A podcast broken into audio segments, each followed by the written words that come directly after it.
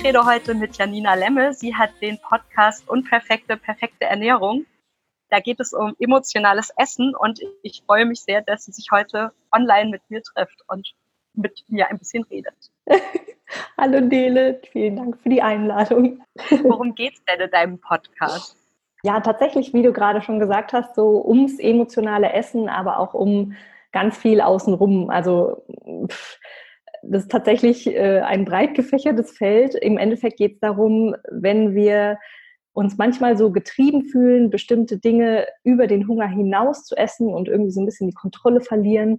Also wie man da eventuell ansetzen kann, um ein besseres Verhältnis zu sich, zu, zum Essen zu bekommen und ähm, ja, den Druck so ein bisschen rausnimmt und äh, auch dahinter schaut, weshalb man eigentlich aus emotionalen Gründen isst. Und es ist nicht immer dieses typische Frustessen, was man so kennt, sondern es kann auch aus Freude sein, dass man aus Freude einfach über das Maß hinaus isst oder aus ähm, anderen Gründen, wenn einem so ein bisschen langweilig ist oder so. Da stecken halt eben noch ein paar andere Dinge dahinter, die mit dem Essen an sich gar nicht so viel zu tun haben. Und da schaue ich etwas genauer hin. Du bist, so wie ich das verstanden habe, studierte Sportwissenschaftlerin und du machst auch Ernährungs- bzw. Lebenscoaching, oder? Genau.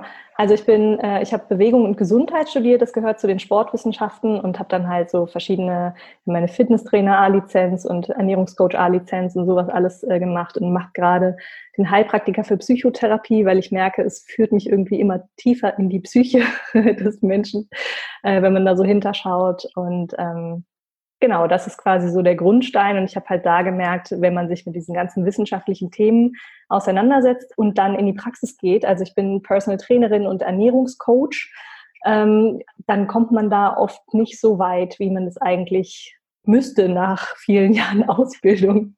Und du hast es ja auch gerade schon gesagt, dass du dich in deinem Podcast wieder mit beschäftigst, warum wir eigentlich essen oder dass es eben auch Freude machen kann zu essen.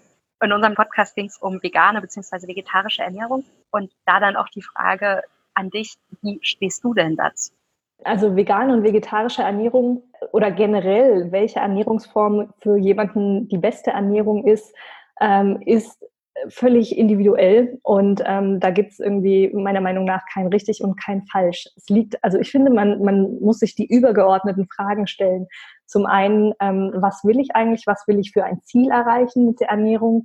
Geht es mir da ums Abnehmen? Geht es mir ums Gesundsein? Geht es mir, um was geht es mir eigentlich? Und auch, ähm, was habe ich für andere Prioritäten? Weil nur weil jetzt zum Beispiel ähm, es mir um Gesundheit geht, wenn ich mich mit Ernährung beschäftige und ähm, meine Priorität aber schon irgendwo ethisch gut, wie formuliert man das am besten? Also, dass man, dass man dem Tierwohl ähm, einfach, äh, hilf mir. Äh, was Gutes tut vielleicht? Ja, genau, danke. Also schwierige Worte, ne? ähm, wenn, es, wenn es einem darum geht, dann heißt es nicht zwangsläufig, dass äh, vegane oder vegetarische Ernährung quasi die allergesündeste ist, aber sie ist eben für die andere Priorität äh, die beste und wahrscheinlich dann in diesem Kontext für diesen Menschen persönlich die beste Ernährung. Je weiter und je tiefer man sich tatsächlich mit allen möglichen Ernährungsformen beschäftigt, desto mehr sieht man auch, also gerade wenn man in die Studien so reinguckt, ähm, man je tiefer man sich beschäftigt, desto mehr weiß man, was man alles nicht essen darf. Und da bleibt am, am Ende einfach nicht mehr so viel übrig. Und äh, dann wird es irgendwann ziemlich schwierig. Und deswegen bin ich für mich irgendwann eben äh, und vor allem auch für meine Kunden so auf den, auf den Trichter gekommen, ähm, einfach mal nicht alles wegzunehmen. Also zum Beispiel, ähm, weiß ich, tierisches dürfen wir nicht mehr, weil potenziell kanzerogen oder was auch immer und äh, das noch wegnehmen und am Ende nimmt man das Gemüse auch noch weg, weil es gespritzt ist oder was auch immer. Das macht unfassbar viel Stress in einem und ich bin eher dafür, dass man wieder hinzufügt, dass man vor allem die Dinge, wo man weiß, sie tun einem gut, dass man da immer wieder mehr hinzufügt in der Ernährung und sich um die anderen Sachen gar nicht so einen Stress macht. Weil wenn man sich da wirklich reinarbeitet, dann kann man tatsächlich eigentlich fast gar nichts mehr essen. Und das ist einfach nicht, nicht gesund, zum einen körperlich und vor allem für die Psyche. Und ich finde, die psychische Gesundheit bei diesem ganzen Essensthema hat einen riesigen Stellenwert. Und wenn wir uns zu sehr irgendwie in ein Extrem verwringen, dann ja, nimmt das manchmal so zwanghafte Züge an. Und wenn man davon irgendwie abweicht, dann geht das Feuerwerk im Kopf los und das ist dann alles andere als gesund. Deswegen irgendwie alles in so einem großen, ganzen Kontext betrachten. Also du meinst, man sollte sich eine Sache raussuchen, die wichtig für einen ist und daran hält man sich dann fest, das hat die oberste Priorität und alles andere macht dann auch einfach zu viel Stress. Das wäre zum Beispiel ein Weg. Tatsächlich ist die Frage nach den Zielen immer so eine Sache und auch inwieweit ich überhaupt bereit bin, die Ernährung, mit der ich mich gerade so beschäftige, auch so umzusetzen. Also nur weil ich weiß, viel Gemüse ist gut für mich und Schokolade ist vielleicht nicht so gut für mich, heißt es ja noch nicht, dass ich es auch umsetzen kann. Also immer quasi nach den Umständen im eigenen Alltag, im persönlichen Alltag auch schauen und schauen, was will ich erreichen ähm, und wie passt es in meinen Alltag, was ist realistisch umzusetzen und sich einfach nicht so viel Stress und Druck machen und den Spaß und die Freude am Essen auch wieder finden. Bei uns geht es ja in dem Podcast auch ganz viel immer um die Studienlage und eine Studie ja. sagt das, eine Studie sagt das. Du arbeitest ja jetzt mit ziemlich vielen Menschen zusammen. Und ja. da habe ich mich gefragt, würdest du sagen, dass es, also nur weil eine Studie sagt, für so ein, oder für die meisten Menschen ist vegane Ernährung völlig in Ordnung, dass das auch auf jeden Einzelnen zutrifft? Nein. Ähm, selbst in der Studie hat man ja immer eine gewisse Stichprobe und äh, da wird ja dann meistens ein Mittelwert oder sowas gebildet. Und auch in dieser Stichprobe fallen ja dann schon Menschen aus diesem Raster raus. Also schon allein an der Studie selbst sieht man ja, dass es für den Einzelnen schon fast nicht passend sein kann. Ähm, und das kann man nicht als Raster über alle Menschen drüberlegen. Äh, deswegen ganz klar nein. Also ich gehe tatsächlich ganz häufig danach zu schauen, was hält Menschen davon ab, sich erstmal eventuell so zu ernähren, wie sie es eigentlich möchten. Und wenn das gelöst ist und sie können sich so ernähren, wie sie es eigentlich möchten, dann zu schauen, wie fühlt sich das im Körper an, also wirklich mal hinzufühlen. Weil wenn das gesündeste Gemüse in den Körper kommt, aber man unfassbare Magenschmerzen davon bekommt, dann ist das in diesem Moment nicht gesund.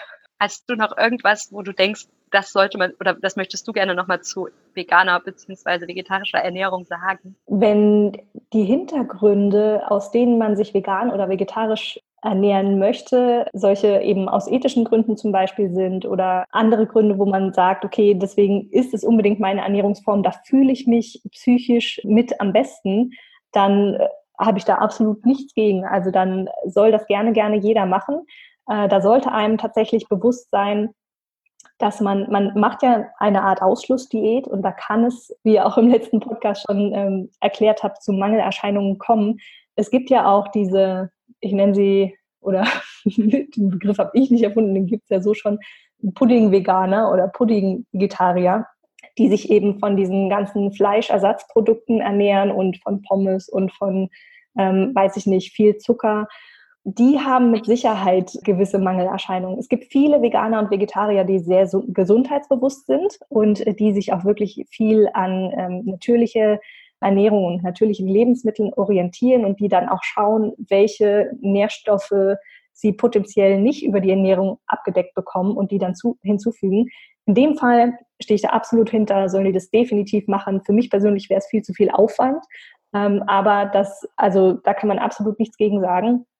Aber wenn man einfach mal vegan wird, weil man denkt, es ist gesünder und sich dann von irgendwelchen Ersatzprodukten und nur Zucker oder so ernährt, dann kann ich ganz klar sagen, das ist definitiv ähm, um Welten schlechter für die Gesundheit. Und da muss man einfach, also wenn man sich für vegetarisch oder vegan entscheidet, ähm, dann definitiv hinschauen, ähm, was einem potenziell an Nährstoffen fehlen kann und dass man das auf jeden Fall über natürliche Lebensmittel und potenziell auch eventuell ein, zwei Supplemente ausgleicht. Dankeschön, dass du mit uns darüber gesprochen hast. Und an alle unsere Hörerinnen, wenn ihr mehr über das emotionale Essen erfahren wollt, dann solltet ihr auf jeden Fall mal bei Janina im Podcast Unperfekte, perfekte Ernährung reinhören. Danke dir oder danke euch.